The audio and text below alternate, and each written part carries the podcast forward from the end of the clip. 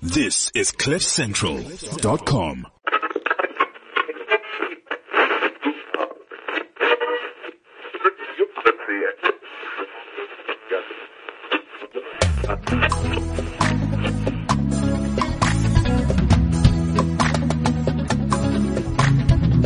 into my hand, into my oh, oh.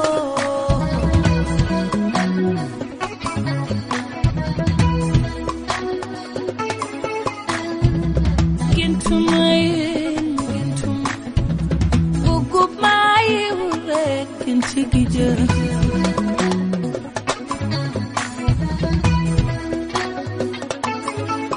nga nekk fii ma nekk fële du tee ñu gis nekkal fii maa ngi fële bëgg naa la xol dafa nooye nooye nooye lu ci dugg yëg naa ko bëgg naa la gëm naa la gëm naa woo gentuma gentuma Welcome. So a lot of young people across the African continent have gone into this exciting space of wanting to know more about themselves, their culture, their heritage, and where they come from. Many are still content with what they learnt in a classroom setup while others are re-educating themselves through their own research, asking questions, linking back to their original sources of information, hence redefining themselves. We have incredible African storytellers such as Senegalese Adama Paris, South Africa's Trevor Stuman, Latuma Makosa, Zimbabwe's Nkanyezi Yetu Malunga, Rafael Chikukwa, who have used their skills to capture their own understanding of being African and also used their abilities to preserve our culture and heritage as Zimbabweans and Africans. Just like these few mentioned individuals, Zimbabwe's Rudo Nondo, whom will be joining me in studio, has realized the importance of innovation into today's world and using that innovation pre- to preserve one's culture and heritage. She'll be sharing more on that, so please uh, don't you go anywhere. You are tuned into the Gilmore T Vibe here on CliffCentral.com. So Every Friday at 1 p.m. Central African time, I am joined by Zimbabwean voices who give you an insight on being Zimbabwean. My name is Gilmore T, the global citizen, and uh, this is the Gilmore T vibe on Click Central. Let's talk Zim. Very excited, and let's go straight into it. Rudo, welcome. Thank you. Hi, Yeah. Gilmore. Hello, Ah. everyone. Yeah, it's good to have you on the show. Oh, thank you very much. Yeah. Tell me a little bit about yourself, like uh, where you come from, um, your dreams when you were a young woman, and uh, maybe when you were six years old. What were, what were you dreaming about? Uh, where, where do you come from? Just tell me a bit about yourself. Okay, so I come from Zimbabwe. I grew up in Harare. Mm-hmm. Yeah. And I've actually been traveling, and right now I'm settled in Bulawayo. All right. So it's weird to say where do I come from because everywhere I've been going, I'm actually leaving a part of my heart there. Okay. and literally, you know, taking on all these countries. So I've just been um, to Swaziland, Mm-hmm. just got back from there. Wow. Swa- I and- love Swaziland. It is Got the nice most people. amazing place, most beautiful country that I've actually visited so far. I would actually concur with that. I've been to Swaziland. It's like one of my favorite places in Africa. I love it. The people, incredible. exactly. So you you know you can just imagine. So that is my. I don't know where I come from. So I come from Africa, but there's literally a part of me everywhere I go. And even when I visit various places, I actually find that they are also forming who I am. So maybe one day, like you, I will be a global citizen. already. I'm sure you are already a global citizen. You you sound like a global citizen. Oh wow, I'm Yeah. already a global citizen. Yeah, you Mm-hmm. so uh, that's a little bit about where I come from.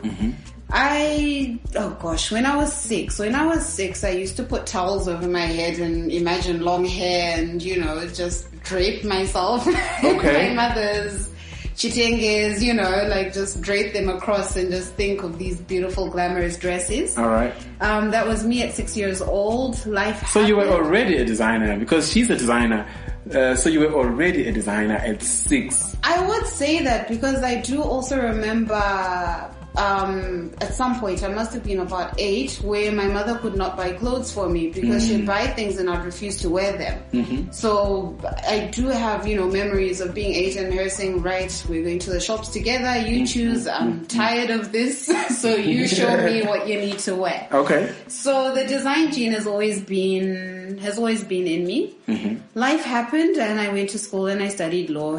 You studied law. yes, I did. And you finished the entire. And I finished Program. the entire program. Can you imagine? No, but then at the same time, I, I don't know. Maybe it's, uh, I don't look at life as a coincidence. I always look at everything that we do as um, we are supposed to go through that. So Exactly. obviously, as someone who's running their own business as a fashion designer, as a designer, as a cre- creative, um, in some way you deal with contracts, you deal with legal stuff, so you are always aware of these things. And when someone comes to you, they think you're just this damn creative, and they're shocked at the amount of information you know. This is the thing, right? So you are right. It did play a big part, but I had to be honest with myself. Mm-hmm.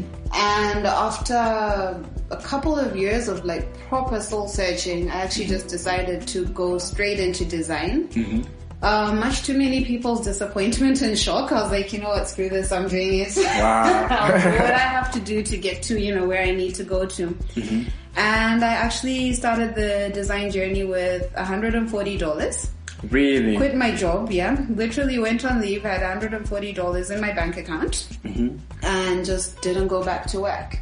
Wow. And with that invested, you know, in the first bits of material, and boom, here we are Mm-hmm. five you years are. later. Wow, wow, wow. Um, along the journey, I've actually then discovered my love for the community yeah. and my love for the people that we just don't honor in the community. And these are the Mm. women that are behind the scenes, Yeah, working, yeah, holding their yeah. house together, you know, just making, making life happen for their families. Do you know what's funny? I, I just had a conversation yesterday uh, with a fellow, and we're talking about um, how sometimes we we actually don't acknowledge people around us. Yeah. Um, I was wearing this necklace from the Lupane women, Right. and uh, they made it's made from ilala, which is a grass. Yeah. And um, so I was just saying to them, you know, how sometimes we just forget.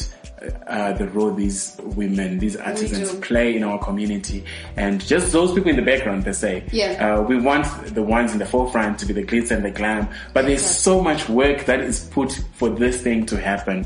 Um, Exactly. and talking about that, I would like to hear more of what does innovation mean to you? Um, so innovation is, for me, it's creating new things, right? Yeah. So what I found. But do we ever create new things? Yes, we do. Um, I know there's all these words like reinventing the wheel and whatnot, but I actually believe that we do. So what we have is literally an innate skill. We have a skill that is found within us. Okay. Where our innovation comes is, I've just shown you, you know, a couple of placemats. Yes, yes, And yes. Mm-hmm. you've just seen some of the baskets that I've been working with. And where innovation comes is using that same technique, but to make a new product. Mm-hmm. So you'll find just with the last piece that I made with the artisans in Swaziland, Mm-hmm.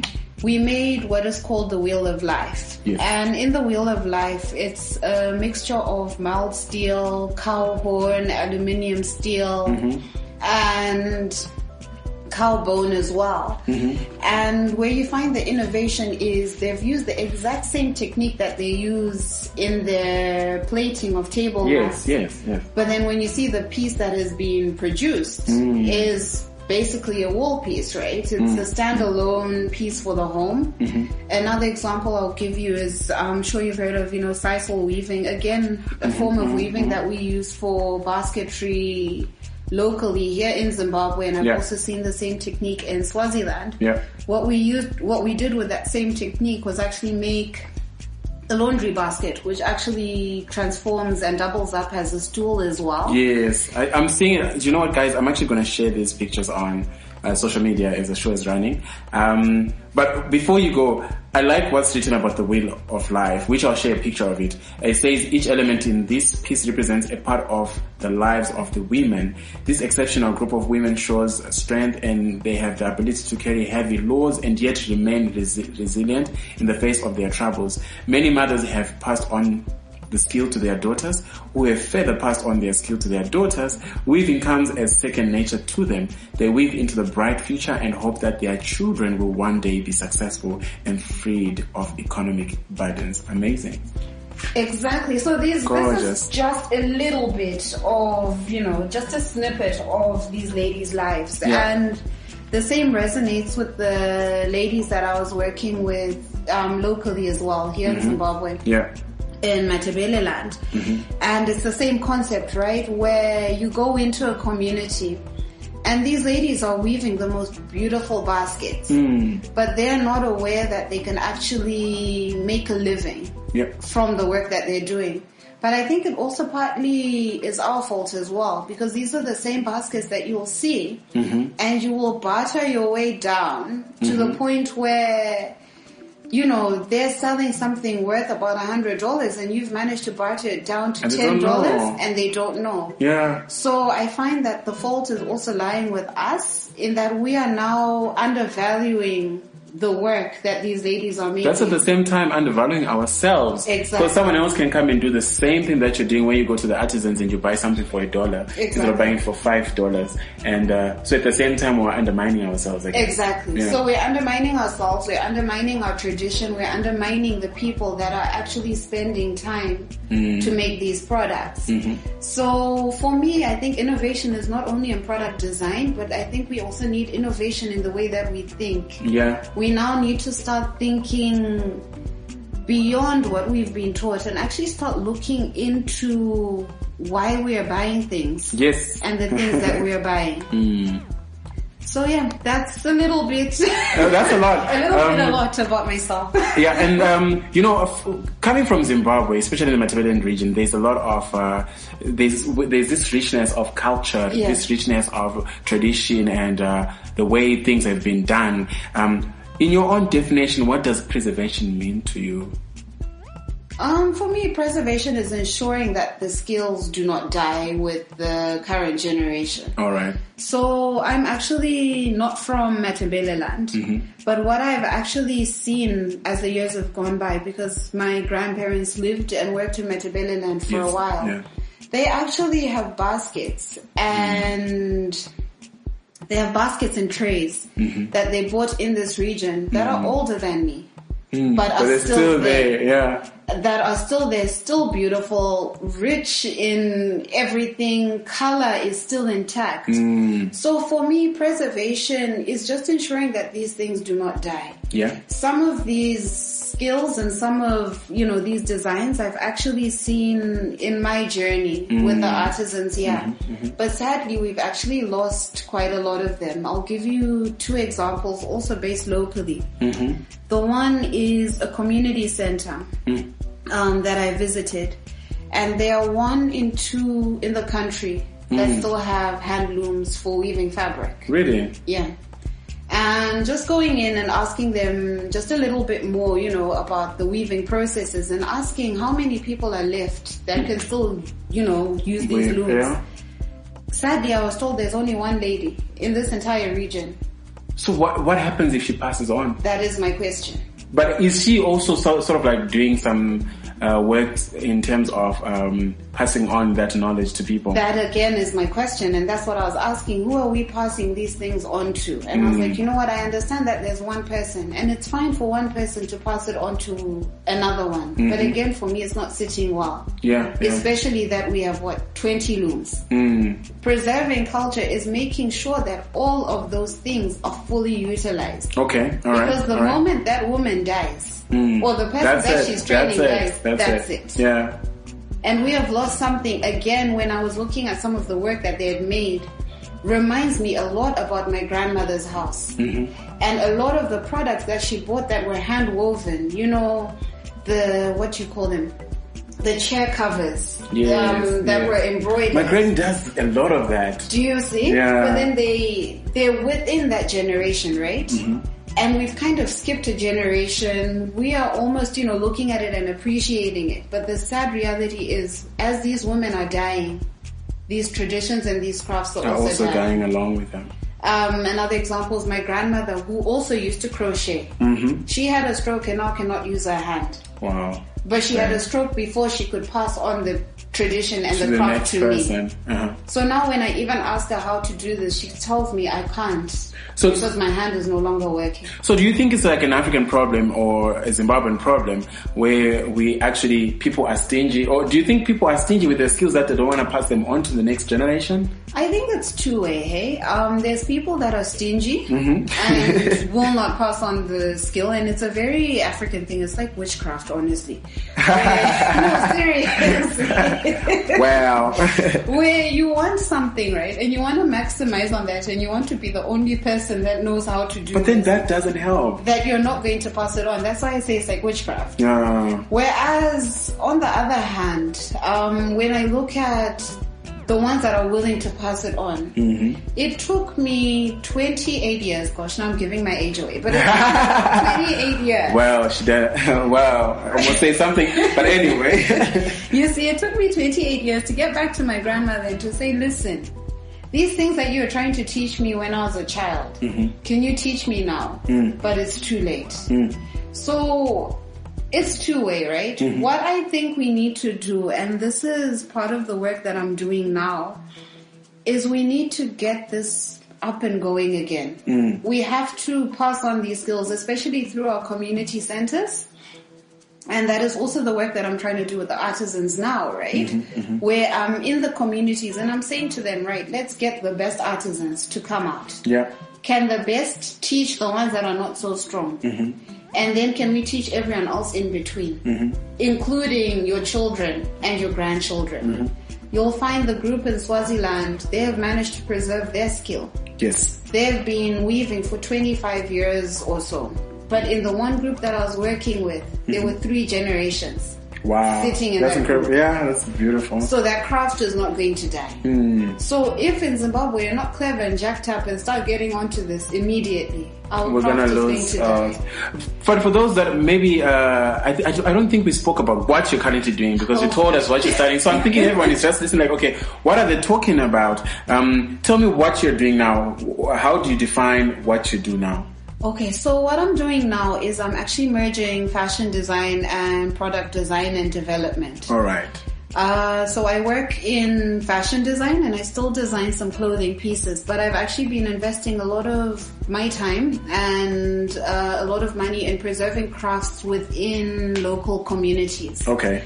And what has spread this on is basically what we've been talking about is when I actually realized that a lot of our crafts are dying with our grandmothers. Yes. They're all And- dying. They're just going. Exactly, they're all going like that, and that we can't afford. So I actually took time out, um, time out of my day to day, and I've been working within communities for the past year. Wow. Yeah, So it's been a year. it's been a year, a Yeah. year of community rural living. No, which is an which is an interesting thing, but um, I think we're going to take a commercial break. Uh, so for you that are listening at home, um, how important is innovation and uh, preservation to you, and how do you guys link those two together? I'd love to hear from you. So please get a hold of us on our social media platforms. Uh, you can follow me on Twitter at Gilmore TWE and the station at CliffCentral.com, and also use the hashtag GTWE E vibe. We'll be we'll be back soon after these messages. the soil, decomposing the keys of pianos and guitars. We are reaping what the tapping of feet have sown as we float out from the blows of trumpets and bounce from the strums of cellos, moving through sounds in which music was found, rooted in the belly of the soil. And uh, welcome back. So I still have Rudo, a fashion designer, a community developer, I think, a facilitator, uh, an artisan uh, um, developer. But maybe for those of you that don't get this jargon, what is an artisan? Because some people might be listening and they have no idea what an artisan is. or you also don't know what an artisan is. Maybe I can give an example. I, I, I know what an artisan is. How do I put this in word? Okay, so basically, artisan craft is one of a kind. And it's bespoke craft, and artisan craft is craft that is made by hand. okay. So um, you'll find with artisan pieces as well, Mm-hmm. not one looks the Mm. same. So you may order a hundred of the same products, but they will have a couple of what the ordinary user will call glitches. Yes. To us, they are beauty. Yeah, because yeah. everything. They're not called artistically- rejects, they're glitches. Mm. Exactly. You know, just to you they are glitches. Mm-hmm. To us it's a piece of art. All right, all right. So artisan craft is basically bespoke handmade products and all artisan products are actually handmade. There's no machinery. It's all handmade and now we're actually using sustainable craft as well. yes. So sustainability is just ensuring that the products that we're using, or sorry, the materials that we're using Mm-hmm. are sourced locally and they're sourced naturally. Mm-hmm. So with the artisans that I've been working with, we've been making like wooden buttons for clothes All right. using. That's an artisan. Exactly. And even your grandmother, when she does crochet, uh, the bead making, the Ndebele beads making, uh, like uh, Esther, Coco Yeah. Esther, that's an artisan. Those that also do table mats uh, made from grass, Yeah. that's an artisan. Uh, when you, you know, anything that is handcrafted, Anything that's handcrafted. that's an artisan, and Yeah. that's what um, Rudo is uh, is involved in at the moment. So she's sort of like merging her own uh, fashion designing and also trying to create this linkage, right? Yeah. Between uh, handcrafted things that most of us we don't look at as anything. We just think, no, you just made it by your hand, so you should sell it for dollar, Exactly. uh, for two dollars. So she's uh, creating that linkage between the two, right? And just to also say, you know, and I'm glad you brought that up about, oh, you know, it was made by hand. Yeah. Let's just pay a dollar. I actually made a hat. Um, I designed a hat that one of the artisans made here in Matabele, uh, Matabele land. Mm-hmm. It took her two weeks. Hmm. Two weeks to make that hat by hand. Wow. There's no way we can sell that hat for a dollar. No. This is two weeks out of her life Uh-huh. in between taking care of our household, in between going and harvesting, Mm-hmm. in between being a mother. Mm. It took her two weeks to make a hat by hand. Wow. There's no way. And When people, that's the thing. I think people also need to understand because when we start valuing our own people, if you see that lady sitting by the corner making her crochet mats, Mm-hmm. making uh, those beaded uh, neck pieces and earrings, we also need to value them in their time, and then we need to be able to pay for that. Because at the same time, they're also uh, promoting some sustainability in the community, Exactly. and they're also trying to sustain themselves, like some livelihood per se. And not only that, but you know, I was then looking at if I was working in a large company or a large manufacturing company, I'd have my health insurance paid for. Mm. Yeah, yeah. The more you use your hands, Yes. Can you imagine what you're doing? You're also taking away from your hands. These Mm. hands are not going to be soft. You know they want. These hands are bearing the production process, Mm-hmm. right? You then have your arthritis, your eye, you're straining your eyes. There's so Mm-hmm. many things that are coming into this, into the mix of this product Mm-hmm. that you're going to have on display in your house. So this is where also the storytelling comes in. Yes. So that when you see these products, it's not only the product, but it's the person behind the product and understanding who they are Yes. Yes. and what they are going through. Mhm. And valuing that by also paying adequate money when you're Exactly. purchasing this thing. Mm. Exactly. And to add on to that as well, when you talk to a lot of the ladies and you ask them, why are you doing the things that you're doing? Mm. Number one story, I kid you not, is to send our children to school. Wow. These women have a vision Mm-hmm. for their children, Mm. not just to send their children to school, but so that their children become doctors and lawyers. And they sustain themselves. and too. that their children can sustain themselves. It's Mm. not about the women. wow. It's about their The- children. How selfless is that? Exactly. How selfless is that? Um, earlier you say that um, now you go back years later to your granny and you want her to uh, teach you things that you used to think they're not that important. Uh, do you think young people nowadays are naive in terms of knowing where they come from and valuing things that make up who they are? Um, pre Wakanda. Sorry, I didn't know that in there. but yeah, pre Wakanda, I don't think anyone really cared per se. Okay. After Marvel made this amazing movie, now everyone is like, right, where are we from? What are we doing? Yeah. And but it's, it's really still a sad. beautiful thing, though. It's a beautiful thing, but then it's really sad that you know it had to take one blockbuster for everyone. take to, Hollywood. exactly you know, to get back to trying to figure out who they are and where they're coming from. Mm-hmm. To be perfectly honest, we can do a whole lot more. Better, you know, we can do a whole lot more Yeah, yeah. in terms Obviously. Mm-hmm. of teaching the next generation. I am seeing a Mm. generation that is coming after me who cannot even speak Shona. Yeah, that's sad. And that's who sad. Uh-huh. can speak Ndebele? So you know, we're talking about craft in making things. How about preserving Our own Our languages. own languages. I think I call missing David and my man. I call missing David. You also speak Shona. exactly. exactly. I hardly speak in David. I'm even ashamed of myself now because there's someone who asked me, where you from? And I'm like, I'm from Zimbabwe. Like, really? I'm like, yes, I am from here. So I think also I have a lot to, maybe I'm also being naive. And I need to start uh, being aware of myself. What we need to do, right, is, and I know I just use language, but there's a lot of things that we are now starting to dilute. So we're diluting, fine, we're diluting language, we're diluting even food to the point where you won't eat, you know, what you used to eat before because that's not cool anymore. I'm all about, squash. you know, the, yeah, the sushi and the frittata. and I must admit, I am, you know, one of those. but when it comes to, when it comes down to it, another thing that, you know, I am glad that I was able to catch on from my grandmother was just even traditional food and how to make traditional food. Yeah, yeah. And knowing that some of these ailments, I'm telling you, can either be healed, can either be um, healed, yeah, by a leaf, you know, a guava Exactly. leaf or tree bark that you can put in porridge Uh-huh. to make you stronger. So we have a lot of work to do. Mm-hmm. We hopefully are getting there, and I'm just hoping as well through art and through craft Mm. that people start to ask more questions. Uh, but yeah, they, we need to. So do you think maybe modernization has come with these advantages and disadvantages in terms of uh, eradicating what we should be preserving? I would say so. I would say Because like now, you, you spoke about uh, how you can simply get a leaf, or there's this thing called ishaka. I don't know what you call it in English or in Shona, but it's a it's it's a, it's a it's a it's a root that you put in water. It stays in water maybe for about two hours, and you drink that liquid.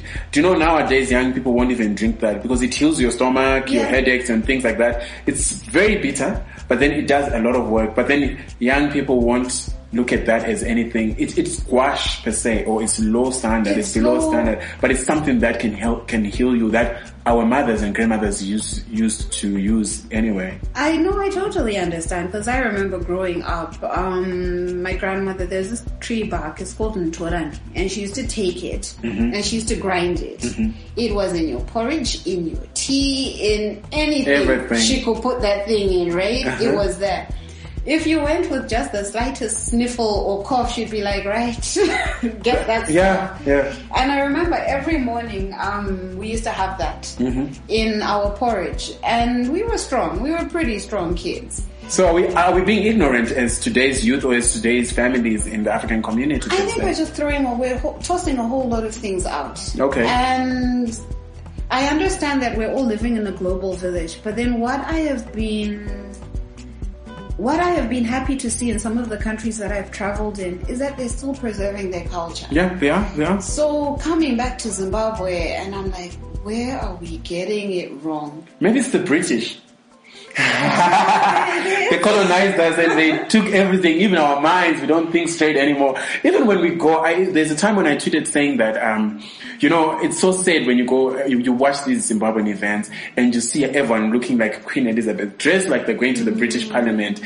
What has happened to us? Uh, what happened to our education? What are we being educated about? Um, are we being educated about ourselves or about other things that we have lost ourselves? But the thing is, I can't even blame the British because Okay. I've been to British colonies. I've got well, old British colonies. Right? I've got beautiful beaded pieces from Kenya. Okay, okay. And just, you know, example in Swaziland where I would walk and everyone was wearing their traditional dress. Um, and I remember the one time I was actually asking, is there a special occasion? Why, you know? And they were like, no, this is our traditional dress. We can either wear it or not wear it. It's up to Uh-huh. us. Come to Zimbabwe, like you're saying, and you're asking, what is your traditional dress? I will go and pull up some fabric from the DRC, which was And then you wear originating that. Mm-hmm. from Holland, and then I'll wear that, and then I'll go and pick up Zulu beads because they're uh, so close to home, but not Ve- quite. yeah, yeah. You know, it's a hot mess. Wow. Zimbabweans as well. It, It's we a hot are, mess. We are a hot mess. Like we need to figure ourselves Mm-hmm. out. And I do take pride in seeing. I've seen a couple just you know a couple of my peers and colleagues Mm-hmm. from Matabele land that are still holding on, but they're also holding on to Zulu tradition, Mm-hmm. and I think that is the closest that they Yeah, no. have to hold on to. Uh, But you need to, to remember that the, Zim- the Ndebeles were chased out of the Zululand, so there's a part of some similarities in terms of dressing, in terms of culture and practice. Even in school, we learn isiZulu. It, no, it's true, right? Mm. There is still that, but then we are Zimbabwean. Mm. And I do not dismiss any of that. If you even want to try and dissect and dilute me, Yeah. my grandmother was from Swaziland, my grandfather um, was from Mashingo, my grandmother is like Yeah, I'm just yeah, a little yeah, bit of yeah, of everything, everything, You know what yeah. I mean?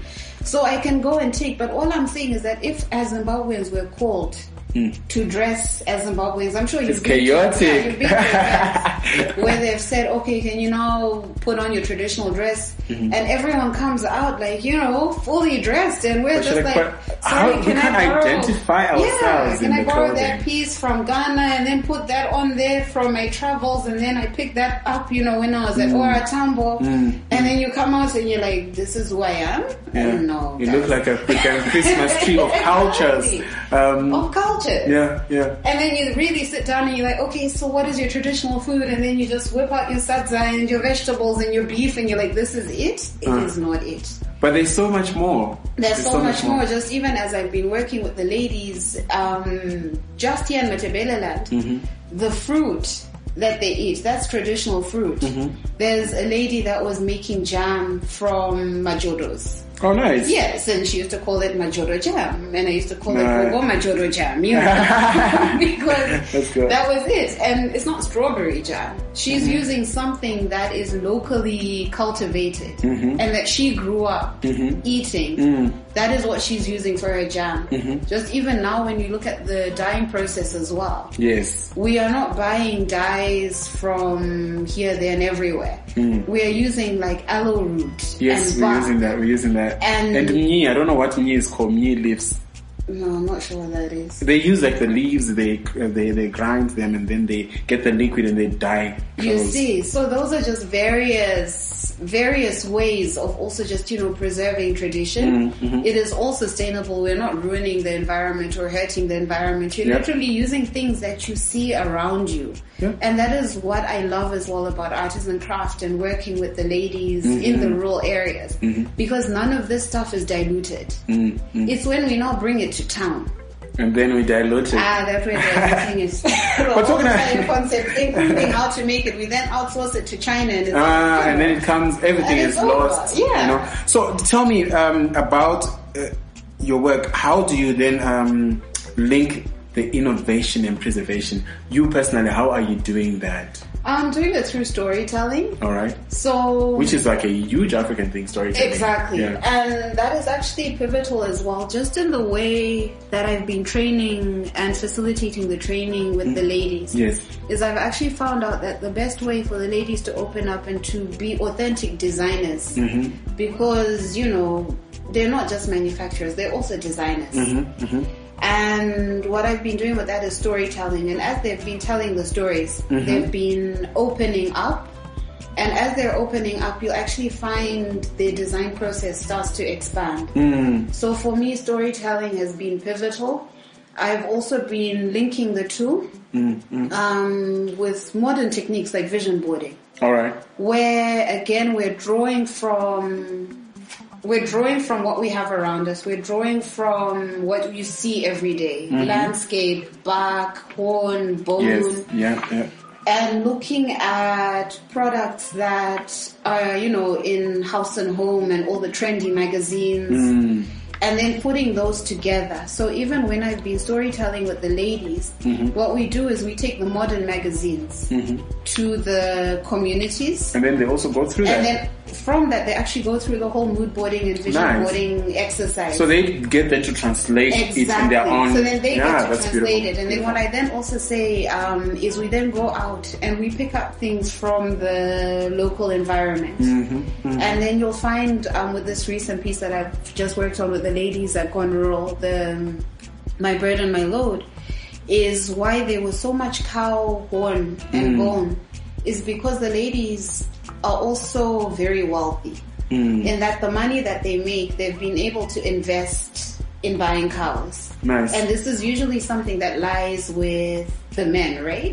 But this is a group of women that are now proud cow owners and for us, just translating and using those aspects into the innovative design is bringing back a part of that tradition. Exactly. exactly. Hmm. So in the piece, they are never lost. In the shapes, they are never lost. Same thing with the ladies in Matopos. In the pieces, they are not lost. Mm-hmm. You'll find, um, just, you know, I was chatting to the ladies at Lupani, Benga, yes, yes, yes. and Silikazi. These are some of the main centers that we have here Hmm. that work with artisans. They do not copy each other's designs. They're all unique in their They own are way. all unique. So Yeah. Mm-hmm. you'll find that the Binga design is innovative, right? Different shapes and sizes, but it's got the different colors, so the browns. Mm-hmm. You then try and take that design to Mzilikazi. They will not repeat it No, they won't. because they tell me that brown is a sign for Binga. If Yeah, you want yeah. it's natural, Yeah. you come to us. You then take it to Lupani. Lupani will say, no, those gods Uh-huh. are traditionally From this from place. Mzilikazi. Isn't it beautiful how you can just tell your story through your the way, Exactly. I mean your outfits or things like that It's through color, for example, Exactly. because there's certain colors that are associated with a certain tribe or certain group of Yeah. people. So where are we losing it as young people then? Like, don't we know enough about this? Like, how we can take colors that represent us as Zimbabweans or as Ndebele or as Shona as Tonga, and we tell our stories without opening our mouths. To be honest, I, you know, as young people, what I think we need to do, it's not that where we're losing it, but what we need to do is appreciate the people that we have around us, the Which we don't traditional sometimes. Mm. storytellers. So we try and run away from these guys and we follow Instagram stories and Facebook stories, which honestly, you know, have nothing to do with who we are. Where we need to take it back as young people and where I encourage us, and I'm just saying, like, this is a journey that I've been walking for a year. And I am so knee deep in the middle of like basket life and grass life and, you know, just working with the ladies. But Yes. it's something that I chose to do. And I was like, you know what? This is who I am. I'm lucky enough to still have both of my grandparents. They're still alive, well over 90. And I am now appreciating their stories and their life. Just even when I first moved to Bulawayo and how I started my storytelling process is my father grew up in Bulawayo. Oh, nice. And I remember we had an event at Mpopoma. He grew up in Popoma.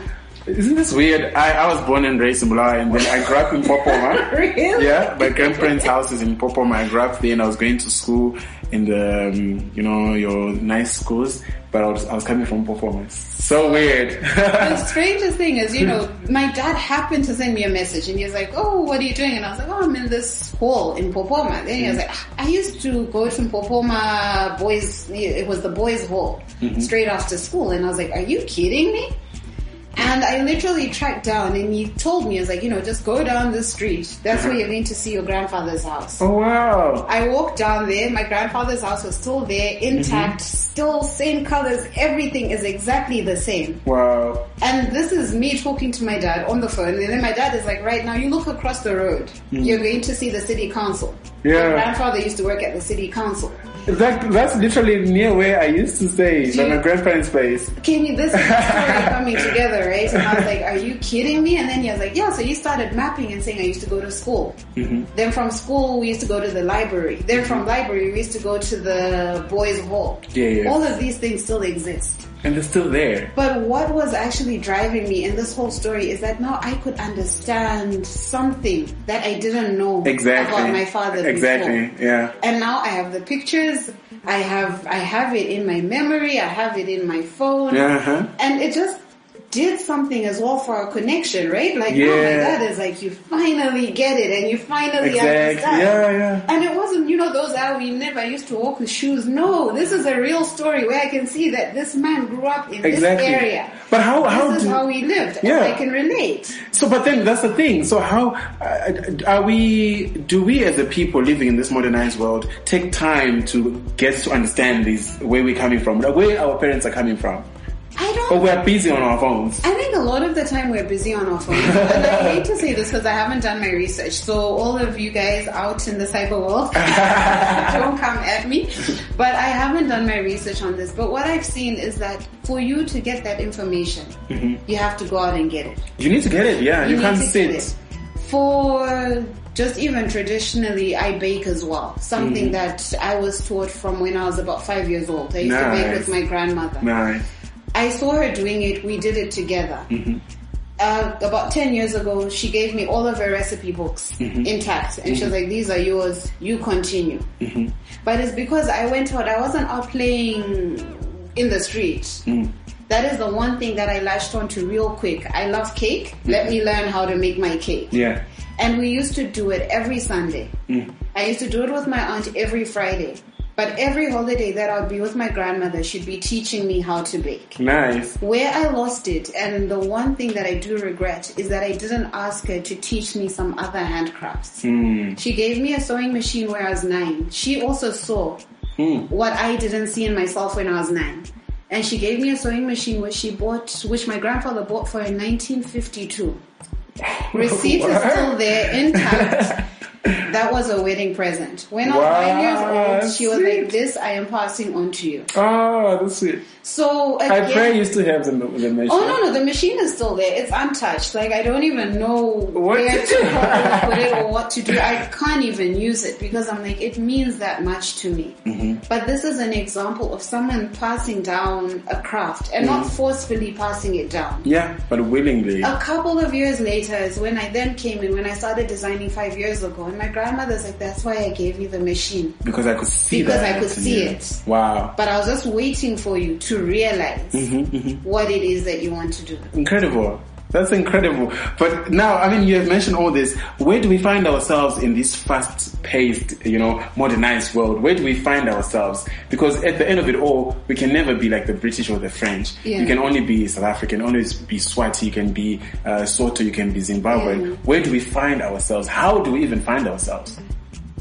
Do you know you find yourself where you want to find yourself? Okay. It's a personal thing, right? Mm-hmm. So what I've now discovered, and my life is going a little bit slower than my peers because I've taken time. Yes. And I'm like, this is where, this is what I want to do.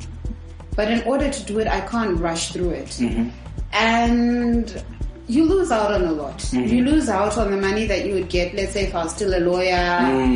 You know, you see people have made it further. And you, you know, there are times where you're like, Ish, this decision that I've made Yeah, it's taking me this. taking you know it's taking me there but it's taking me there at a little bit of a slower Yeah. pace than everyone else so what i would say is where we find ourselves in this fast-paced world is where you want to put yourself okay. you can even That's a good one, Hmm. run that's a you good can run with them or you can take your own time Mm-hmm. and pace yourself and figure out exactly what you are supposed to be doing Mm-hmm. and in figuring that out is when all of these stories start to come together Mm-hmm. so that at least one day when we now also have our children we can tell them that you know what this is my life and this is how i chose to live it Mm-hmm. and i chose to live it because of the following and when they then want to track Mm-hmm. they can then follow the route But isn't it isn't this beautiful? Because earlier I said that very few of us choose to um, use the classroom education that we have, and we, we move on with those, and then others choose to re-educate themselves. And what you're saying to me right now is exactly re-educating yourself because you you chose your own path, and then you said, "I'm gonna find my own ways of doing things."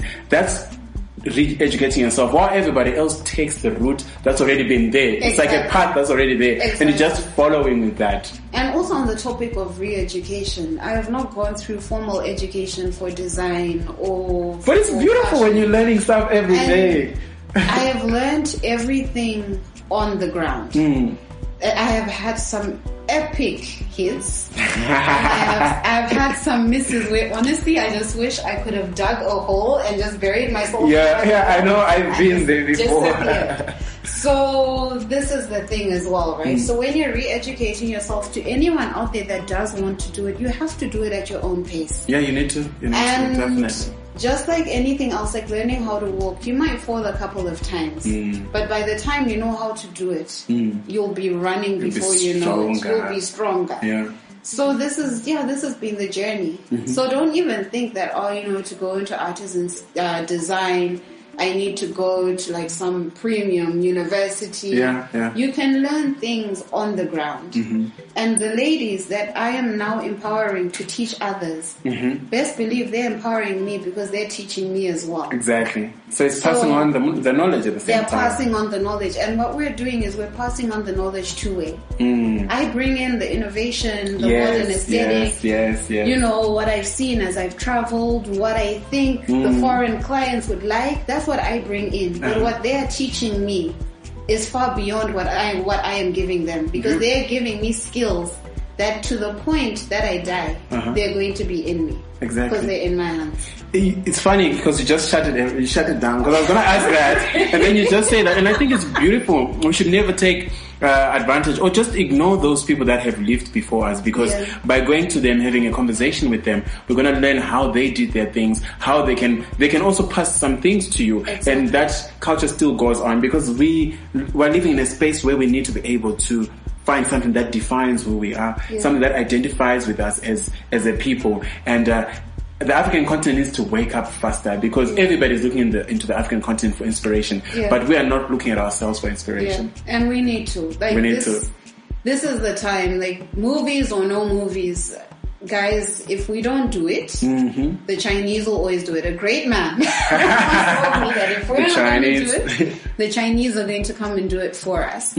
So we need to take ownership. We need to take ownership of our tradition, of our culture. We need to take ownership of our skills. Mm-hmm, And let's just go and get the world. All the resources that we need are right here. Every single thing that we need is right here before us. Wow, so we need to take ownership of ourselves and ownership of our craft. So Ruda's not going anywhere, she'll be with me because we're going to have a little chat after this. So don't you go anywhere, please engage with us on our social media platforms. Uh, I am at Gilmore TWE and the station is at ClipCentral.com and the hashtag is GTWE E Vibe. Stay tuned and hear more from Zimbabwe. Welcome back. So we actually have to close the show, and it's exciting that you're here, and uh, we're going to do this together. We had a, we had a chat before we actually started the program, and we are talking about how it's ridiculous that racism is still existing. Yeah. So this may be just off topic, um, but how racism is still very much uh, existing in Zimbabwe, especially in Bulawayo, where I come from. I see things happening, and uh, I used to work for an organization, um, which I won't mention. Um, and then when I was at, at work- I was working there, a, a lot of people, the white people uh, that I used to deal with, they, would- they would talk to me because I worked for that organiz- organization. They would talk to me because of my affiliation. But then later on, I realized that uh, their conversation with me was not based on the fact that they respect me as an individual, but it was because I was associated with something that sort of like benefited them. And you have experienced it before in Bulawayo and in Zimbabwe as a, as a whole. I have. Um, do you know, I think what the saddest thing for me has been, but again, we definitely can do better, is that um, I've experienced racism, such as what you've just described, but then also racism within ourselves, within our tribes. Okay. And what I would say, um, especially just following on, and I know it's not really off topic because this also plays into what we've just been discussing. In order to preserve our African culture, we're going to learn to we're going to we're going to need to learn how to get along. And in that getting along, again, within the races and within the cultures and the tribes, we're Yeah. actually going to build what is an absolutely amazing Zimbabwe Okay. that Mm-hmm. no one can infiltrate and penetrate. And it is sad that you still get the incidents, like, you know, just what we were talking about before. But the one thing that keeps me going is just also realizing that this country is so beautiful. Yeah. And it would be so sad for us human beings To not to get come along. and just mess it all up, you know, as we do as But we have messed up the country anyway. as human beings, as human beings, we've messed up a lot of things. A lot of systems are not well put together. Um, a lot of, um I mean, just systems per se. And- Just- and again, you know, it's never too late. And I think this is now from experience, just in life and in business. When you mess up and you come back and fix it, you will not repeat that same mistake. yes, of course. Once bitten, twice shy. so what I believe is that even now, as everyone is peering in and looking into Zimbabwe and just the African continent, we need to heal within ourselves. Yeah, we need to definitely. Because the thing is, so long as we are all fighting and being racist and chucking each other out of restaurants and so forth, and farms. exactly, the Westerners are going to come in. And they are going to start taking all of these these resources that we have before us, and we cannot even turn back and say, "Oh, but where were they and why did they come?" Yes. So what we need to do is realize what we have before us. Appreciate what we have before us. Appreciate each other. Yeah, we need to. And start to love one another and see beyond these lines. These lines, these borders that we have now created by ourselves. Yeah. Hmm. They do not exist. Because one thing I told you, just even traveling through Africa, hospitality is the same. It's the same. Yeah, we it is. are It is the same. people. So no more borders, guys. No more Are lies. you? I'm, I- okay, I'm, I'm not a fan of. I'm, I'm a, I'm a, I'm sort of, I'm a believer of we need to realize that we're different. Yeah. And we need to embrace that we're different. But at the same time, we need to be able to respect the difference that, the differences that we have. I'm a believer of that. No, I do understand and respecting differences, but you know that you can actually build. You, you can build the greatest. Oh gosh, the word is just going beyond me. It's English. It's, Yeah, I was never, I it's was not never my like first this. language. Even Sean is speaking English. but anyway, what we can do is basically we can build our own forts. Mm-hmm. We can build on our strengths as opposed to our weaknesses. So you know what we've done is that we destroy because of our differences. Mm. What we can do is bring all of those differences together in order to form one massive strength Mm, that's a good, that's a good approach. That's a no good one will approach. be able to penetrate. I've been in situations where language barrier, food barrier, everything barrier. yeah. And what I've just done is, okay, this is me. And the ladies there have been like, okay, this is who we are. Yes. We merge. And yeah. And you It's see beautiful. what we do. Yeah. The pieces that we have created by setting aside those differences Nice. Mm-hmm. have been amazing. And that is just by respecting, yes, respecting each other's Mm-hmm. space and boundary, but then also understanding. Another thing that I've noticed as well, maybe this would help us in Africa, Mm-hmm. working towards a common goal. Yes, we need to have a common goal. When you have a common goal, it doesn't matter where you're from, what you eat, what you look like, whether or not you buy. You are going to go and you are going to do great wonders. Incredible. So we need to look beyond. Incredible. Thank you so much for joining me. Thank this has you. been an exciting. It's so fun. It's been fun. But listen, uh, I- I'm thinking someone was listening to you and they're like, you know what? I'm interested in working with artisans. I'm interested in fashion design. Where do, I get, do they get a hold of you? Okay, um, so you can get me on Instagram. Shame after slating Instagram, but you can get me on Instagram on my own personal handle, which Uh-huh. Mm-hmm. is at Rulonondo. That is basically where you can follow the different journeys, and that's Yes, where you yes. see fashion and product development, artisan craft, and city living merging together. Mm-hmm. Yeah. To follow the fashion, you can actually follow me on Instagram at Anaya Fashion. And yeah, that's about where I am. If not, you could always email uh, through Gilmore. You've got the details. Or Okay. you can also find me on LinkedIn. Yeah. Rudonondo. R-U-D-O-N-O-N-D-O. Exactly. Just think of Nando's without the O and without the S. Nondos. exactly. No, but thank you so much. Incredible time we had with you, and uh, I look forward to sharing. Also, as the show is running, I'm going to be sharing some of the uh, pictures of your works. Awesome. And um, if you want more information, please just go on all our social media platforms at Gilmore TWE on Twitter, and I'll be posting some of her works. And she is an incredible individual who has done a lot in using innovation and preserving who we are and where we come from. Thank you so much, Rolo. Thank you, Gilmore. Thank you, everybody. All right, and unfortunately, this is the end of the Gilmore T Vibe. So again, join me next week, same time, same place, every Friday at 1 p.m. uh, Central African Time on Cliff Central. We will be there, and you can live stream on www.cliffcentral.com and get more information about Zimbabwe straight from the Zimbabwean voices without being twisted. The name is Gilmore T, the Global Citizen. Until next week, God bless and enjoy the rest of your weekend. Remember to party well, don't drink and drive, and do not have unsafe sex, please. Cheers next week. Bye.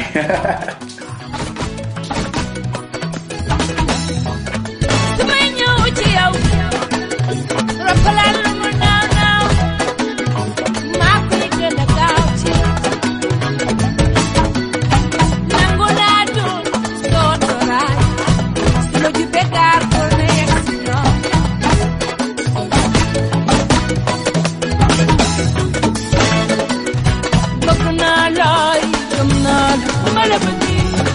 jege te yoo li nga ma bëgg romb naay réew bëgg naa la bëgg naa la bëgg